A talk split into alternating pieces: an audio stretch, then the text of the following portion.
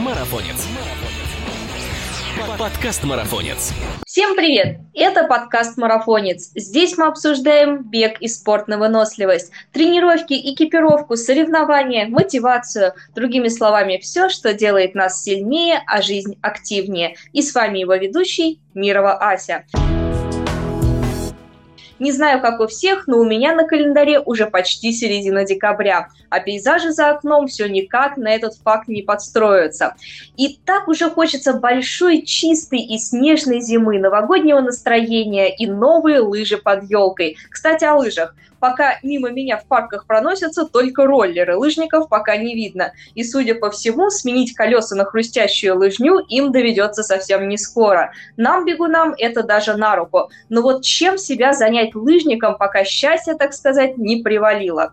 Тут помочь сможет только лыжник, и я его для вас нашла. Да еще какого! Знакомьтесь, мастер спорта по лыжным гонкам, призер Всемирной зимней универсиады, Кубка России по горному бегу 2016 года, Кубка Восточной Европы по лыжным гонкам, участник этапов Кубка мира по лыжным гонкам и победитель и призер многих соревнований а также, ну, если вам всего этого мало, он еще и тренер с огромным багажом знаний и просто замечательный человек, отдавший свое сердце спорту и горному простору. Если еще кто-то не догадался, о ком идет речь, закину небольшую пасхалку. Имя этого человека звучало в предыдущем подкасте с Ваней Ерховым.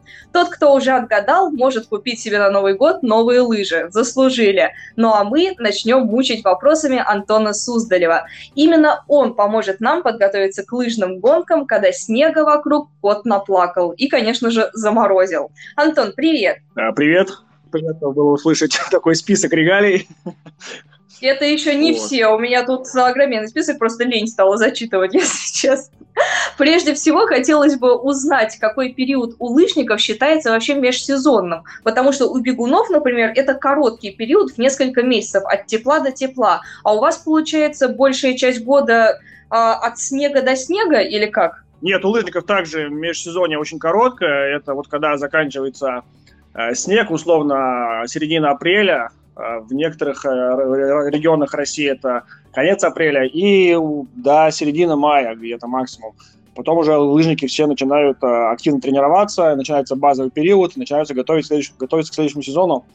Конечно, наступает лето, но летом также тренировки обязательны, и все готовятся к зиме в летний период. Ну, хорошо на самом деле тем, кто живет в северных районах страны, правда, хорошо, наверное, только в лыжном плане. А куда же подаются те, у кого снега в городе толком так и не выпадало? Скажем, вот южные всякие приморские города. Приходится ли им менять место жительства или специализироваться, может быть, на каких-то других э, девайсах, помогающих им подготовиться в таких регионах? А, ну, конечно, да. У нас а, страна очень а, огромная, территория большая и здесь уже идет, наверное, более, с, более специфика по регионам. То есть южные регионы, условно, а, все, что южнее Ростова-на-Дону, они уже как бы здесь лыжные гонки не так популярные. Вот а, лыжные гонки у нас популярны от центральной России и туда вот в сторону востока нашей родины. Получается, а... тем, кто живет в приморских городах, приходится тренироваться где-то ближе к центру нашей страны? Или не а, факт? Ну, если взять, если взять э, южную часть э, страны, то да. А если брать э, Дальний Восток, то также люди тренируются, там есть снег, с этим проблем нет. А какой регион тогда у нас в стране считается райским, так скажем, для российских лыжников? Куда все стремятся? Профики куда едут? Где у нас самый такой снежный регион для подготовки? Ну, наверное, вообще всегда считалось это Урал и вот его ближняя часть, Э, оттуда были все, все, все, за все времена самые сильные лыжники, э, то есть во времена СССР, Северной России, э, так и до сих пор сохранилось это условно Свердловск, Ханты-Мансийск, Тюмень, ну, вот эти вот все районы. Но также еще есть Красноярск, ну, очень обширно, здесь как бы нет такого прям одного райского места, потому что у нас страна большая, и есть много мест, где можно прекрасно покататься на лыжах. А если ты сказал, что у вас межсезонье примерно приравнивается к беговому, то как же тогда выкручиваться во все остальные месяцы без лыж? Какие альтернативные виды тренировок используют лыжники, чтобы натренировать те же самые мышцы, те же самые скиллы? А, ну, вообще есть а, лыжи-роллеры, это условно те же самые mm-hmm. лыжи, только на колесиках, по которым, на которых катаются по асфальту. А, вот, а, это самый, э, наверное, близкий вид э, альтернативы подготовки к лыжника. Также лыжники используют э, другие средства подготовки, как велосипед, бег, лыжная имитация, это так, условно ходьба с палками, бег с палками, гребля. Но здесь как бы такой универсальный вид спорта, который, в котором можно задействовать максимальное количество средств для подготовки и разнообразить свой тренировочный процесс. Этим они интересны и сложны. А могут ли вот эти виды аэробной нагрузки, которые ты назвал, бег, лыжи и другие активности, помочь сделать форму? Или псоид, велотренажер, или работающие в лыжах мышцы можно подготовить только лыжами и специальными тренажерами? Вот я знаю, что есть такой лыжный тренажер, который имитирует а, работу корпуса и рук, да? А другие виды спорта могут как-то помочь в этом деле или лишь тренируют общую выносливость? Э, конечно, конечно, если особенно учесть, э, что мы берем э, какой-то любительский сегмент, а не профи-сегмент, то здесь нужно максимально разнообразить свою подготовку, и чем больше будет средств у вас, тем лучше. Велосипед отлично прокачает наши ноги, бег прокачает ноги, можно бегать по дороге, можно бегать в парке, можно бегать в фитнес-клубе. Есть, как ты уже сказала, лыжные тренажеры, там несколько вариантов, а, которые имитируют правильно работу а, рука и плечевого пояса. И все это в купе можно использовать для подготовки и успешно готовиться. А вот ты сказал, что можно бегать как на улице, так и в помещении. А разве бег на свежем воздухе не помогает натренировать легкие на морозе? Потому это или это вообще не принципиально для беговых, для лыжных гонок? Не, ну конечно, в тренировке тренироваться на улице всегда приятнее и полезнее. А, но у всех обстоятельства разные, не всегда есть возможность, э, и если мы будем бегать дома на дорожке или в зале, э, в этом ничего плохого нету. Главное, чтобы была активность. Это куда лучше, чем лежать на диване.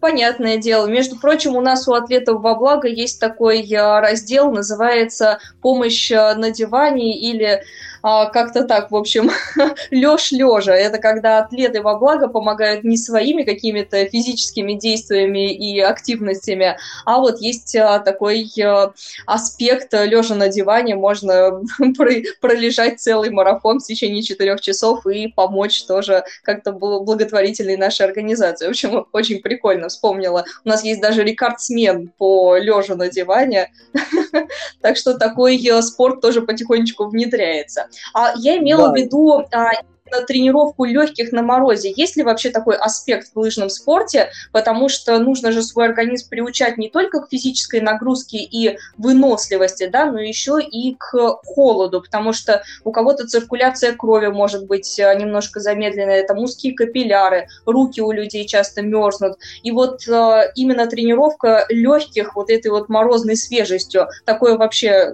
практикуется или это я придумала? Ну, скорее всего, нет, потому что у нас организм в течение холодного периода сам уже автоматически потихоньку адаптируется mm-hmm. к и здесь как-то специально тренировать э, э, я бы не стал. Можно, в принципе, засунуть голову в холодильник и там тренировать легкие, дышать. А существует ли принципиальное отличие между роллерными лыжами и скольжением по снегу? Там биомеханика примерно одинаковая или все-таки есть какие-то различия? А, да, биомеханика примерно одинаковая, работают идентичные мышцы, а, но единственное, что есть небольшая разница в координации и устойчивости, когда мы работаем на роллерах и на лыжах. То есть э, лыжи немного менее устойчивые, то есть э, если мы роллер условно у нас едет прямо, то лыжам может быть как бы много под ногой э, играть, и здесь э, задействуется а, большее количество мышц-стабилизаторов.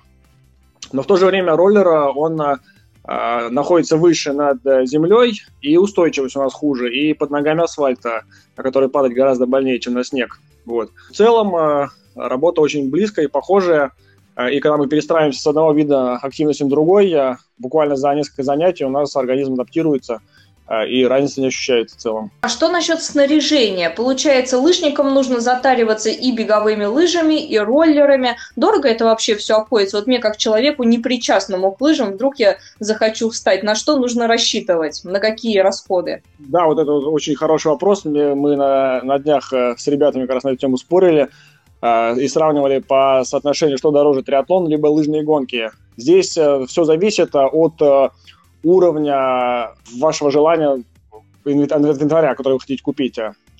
Потому что есть условно а, начина, начальный сегмент, любительский, средний сегмент и профессиональный сегмент. И здесь будут цены очень сильно варьироваться.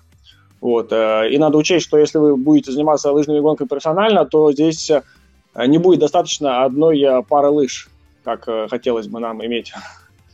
А люди имеют по по несколько, даже десятков пар лыж на разные погодные условия, э, и лыжи эти нужны, если вы хотите заниматься прям профессионально лыжами. А условно mm-hmm. а, за один комплект а, палки, лыжи, ботинки, крепления, ну, придется отдать в районе, наверное, 100 тысяч, не меньше. Ого, 100 тысяч немалая сумма, правда, можно сравнить, в принципе, с э, триатлоном. И, как мне сказал один опытный триатлет э, в одном подкасте, лучше, если у тебя нет денег, то покупать сразу самое дорогое, потому что скупой платит дважды. Да, наверное, к лыжам это тоже относится, потому что все-таки от этого зависит и комфорт, и безопасность. Ага. Да, как бы это очень, э, наверное, важно, потому что э, здесь качество скалящей поверхности лыжи играет очень важную роль.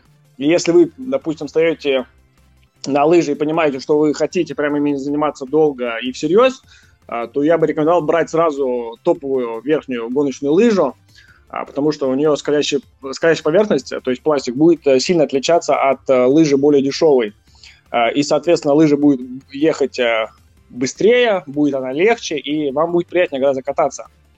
И это вот самая большая ошибка, когда люди стоят первый раз на лыжи и покупают какой-то средний инвентарь, и на нем долго мучаются. А потом, когда переходят на более дорогой инвентарь, они понимают разницу и понимают, что они сделали большую ошибку. А что насчет лыжных костюмов? Такое впечатление, когда я смотрю на лыжников, мне холодно становится. В них э, не холодно, это как э, настоящие, можно сказать, можно, наверное, сравнить э, с гидрокостюмами, которые даже в самой холодной воде спасают, да, особенно при интенсивном движении, наверное, все-таки циркуляция крови и разогретые мышцы помогают не замерзнуть. А, вообще, да, здесь э, также действуют а, правила нескольких слоев одежды, и нужно одеваться на тренировку или соревнования всегда правильно по погоде.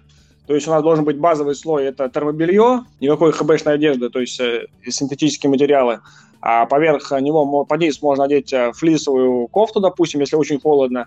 Э, и сверху уже верхний слой, это ну, лыжная куртка, которая будет защищать от внешних осадков. Допустим, она должна быть спереди мембрана, она будет ветроустойчивая и непромокаемая. Вот. А сам гоночный костюм лыжный, он достаточно легкий, делается из синтетического материала, обычно это э, что-то типа лайкры, либо бифлекс, но в нем тренироваться уже будет достаточно прохладно. Это подходит только под соревнования. Слушай, я подозреваю, что у лыжников такой огромный расход энергии, что вы даже в этих трех слоях кажетесь э, такими стройными и жилистыми. А, конечно, вообще лыжи считаются самым, э, наверное, энергозатратным видом спорта, потому что здесь э, задействовано почти что 97% наших мышц, и это а, очень полезно не только любителям а, и профессионалам, это даже сейчас стало модно для фитнес-сегмента, то есть пойти в лес и покататься на лыжах, и люди к этому стремятся, и я всех призываю вставать на лыжи, идти в лес и получать от этого удовольствие.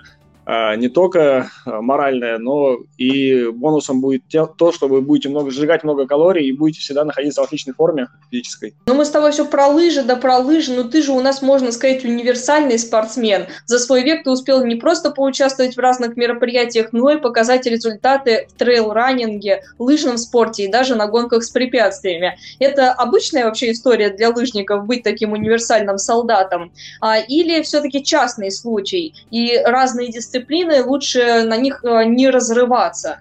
потому что, ну, вдруг это мешает одно другому, и другой какой-нибудь, скажем, атлет с этим не справится. Или все друг друга очень гармонично дополняет, и почему бы нет? А, ну, конечно, если мы занимаемся лыжными гонками на профессиональном уровне, то мы должны сфокусироваться исключительно на лыжных гонках. То есть у нас а, а, лето будет базовым периодом, а зима соревновательным периодом.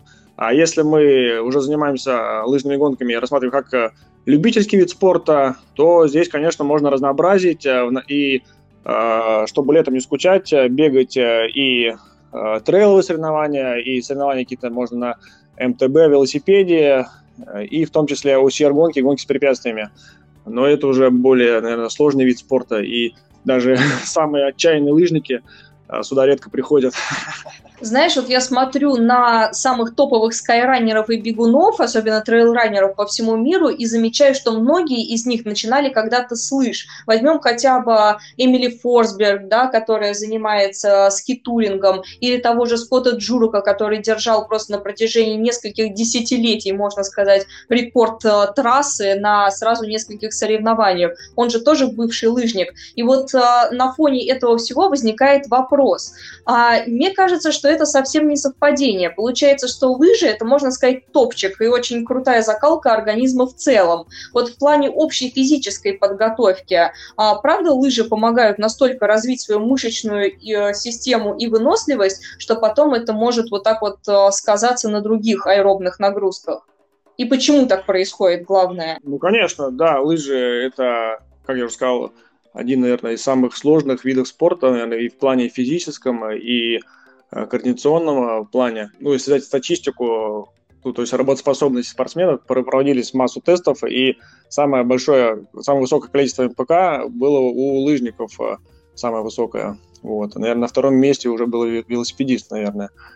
Вот. И если условно спортсмен занимался все детство лыжными гонками, то это отличная база подготовка для других э, циклических видов спорта. Много случаев, когда люди, ну, допустим, не достигали каких-то высоких а, результатов в лыжных гонках, уходили в смежные виды спорта, а, триатлона, греблю, академическую, допустим, в том числе бег, трейл-раннинг, и там показывали очень высокие результаты на, на мировом уровне, наверное, даже. Ну, теперь все стало на свои места. То я гадала, что это у них за тусовка такая лыжная, которая потом входит в топ по э, всем показателям ИТРА и, и так далее. Но на самом деле очень еще интересно узнать о твоем личном расписании. Вообще, как у тебя проходит э, распорядок тренировок? Мне кажется, что ни с лыж, ни с гор ты просто не слазишь на самом деле. То ты бегаешь, то ты где-то лазишь. Даже в своем дворике я видела, ты повесил себе всякие а, гонки с препятствиями, целую, целую трассу, можно сказать. Расскажи, пожалуйста, вот о своем типичном а, тренировочном плане недельном. Можно без а, секретов, без подробностей, но просто, чтобы примерно понимать, как а, тренируется человек вот с а, таким бешеным графиком. Вообще, у меня как бы сейчас уже на первом а, плане больше моя тренерская деятельность, потому что я провожу тренировки в московском регионе, как по лыжам, так по бегу, по роллерам и ну, другим актив, видам активности аутдор. А, и тренируюсь я, получается, больше в свободное время, Иногда получается тренироваться до работы, иногда между тренировками. Если остается время, тренируюсь вечером. Ну, то есть я выстраиваю какой-то план себе примерно на неделю и стараюсь ему следовать, потому что вообще тренироваться без плана, импровизировать очень, очень сложно, потому что это может э, довести не до очень плачевных результатов иногда даже а будет э, перетрен, э, ну, либо просто мы не достигнем того, что мы хотим. Поэтому здесь нужно максимально а, быть а, сосредоточенным, а, максимально выстраивать свой процесс именно по времени и иметь четкий, строгий график. Особенно, когда мы живем в Москве в таком динамичном режиме, нужно минимизировать все какие-то лишние телодвижения, движения на машине, ну, то есть максимально оптимизировать свою жизнь. И вот получается как-то выстроить ее сейчас вокруг спорта, в том числе у меня. Ну, ты красавчик на самом деле. И знаешь, честно говоря, я лыжи не любила со школы, я имею в виду беговые. Горными-то я болею, рассекаю несколько раз в сезон. Но вот беговые просто был страшный сон. Хотя меня и в школе, и в военном университете постоянно пихали на соревнования, мне приходилось в них участвовать, но терпеть холод и куда-то постоянно скользить мне, если честно, не доставляло удовольствия. Но после этого подкаста с тобой я то ли посмотрела на лыжи с другой стороны, то ли меня под, а, немножко так подкупило то, что что они дают такой эффект э, аэробный в спорте на выносливость. Но веришь или нет, вот захотелось купить лыжи и пойти, как ты говоришь, в лес с ними.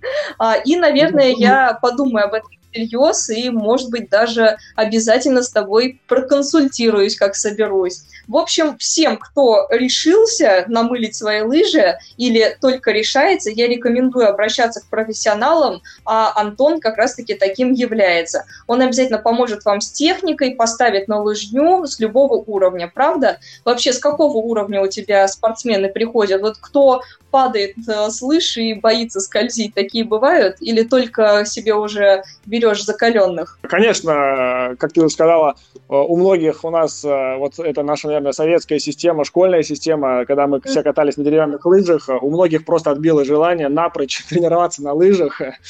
И когда уже вот люди в, ну, в наше время приходят а, и встают на современный инвентарь, покупают современную экипировку, они прямо начинают а, кайфовать и, и получать радость от тренировок на лыжах. А, и многие жалеют, что почему мы раньше не стали на лыжи, это прям небо и земля между тем, то, что было условно 20 лет назад, когда они учились в школе, и сейчас. Я поэтому рекомендую всем, если у вас есть за окном лыжня, ну или в э, какой-то доступности, обязательно покупать лыжи, брать э, обязательно тренера, который научит вас кататься на лыжах. Э, иначе без тренера вы сами будете очень долго мучиться и не, не получите никакого удовольствия от своих тренировок. Я, конечно, в свою очередь, всем желающим могу помочь в этом.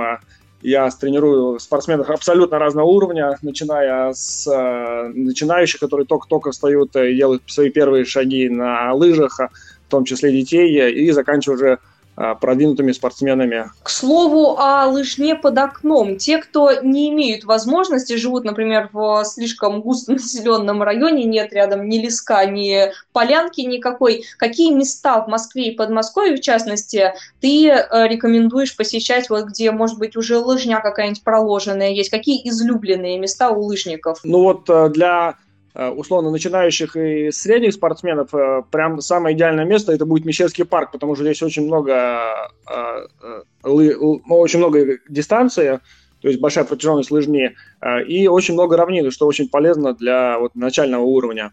Если у вас уже более продвинутый уровень катания, можно поехать в Одинцово, Головино, Габо, в Химках есть две трассы, на Снежинке, на Планерной, в Пересвете, на Волкуше есть в некоторых местах даже уже сейчас лежит снег, э, потому что там есть система искусственного снижения, э, и люди катаются. Но я надеюсь, в ближайшее время выпадет везде натуральный снег, Э, и зима в этом году нас порадует. Антон, спасибо тебе огромное за такие подробные ответы. На самом деле все стало по полочкам на свои места, и даже, как я уже сказала, появилась какая-то мотивация, и даже закралась в голову идея встать на лыжи. Может быть, у кого-то тоже загорится, а ребятам, которые уже начали заниматься, они поймут, э, что к чему, как дальше двигаться и по какому плану. Так что спасибо тебе огромное за ценные советы. Надеюсь, позовем тебя еще еще в скором времени. Может быть, даже по теме трейл-раннинга как подойдет времечко. Пожалуйста, пожалуйста, вставай на лыжи.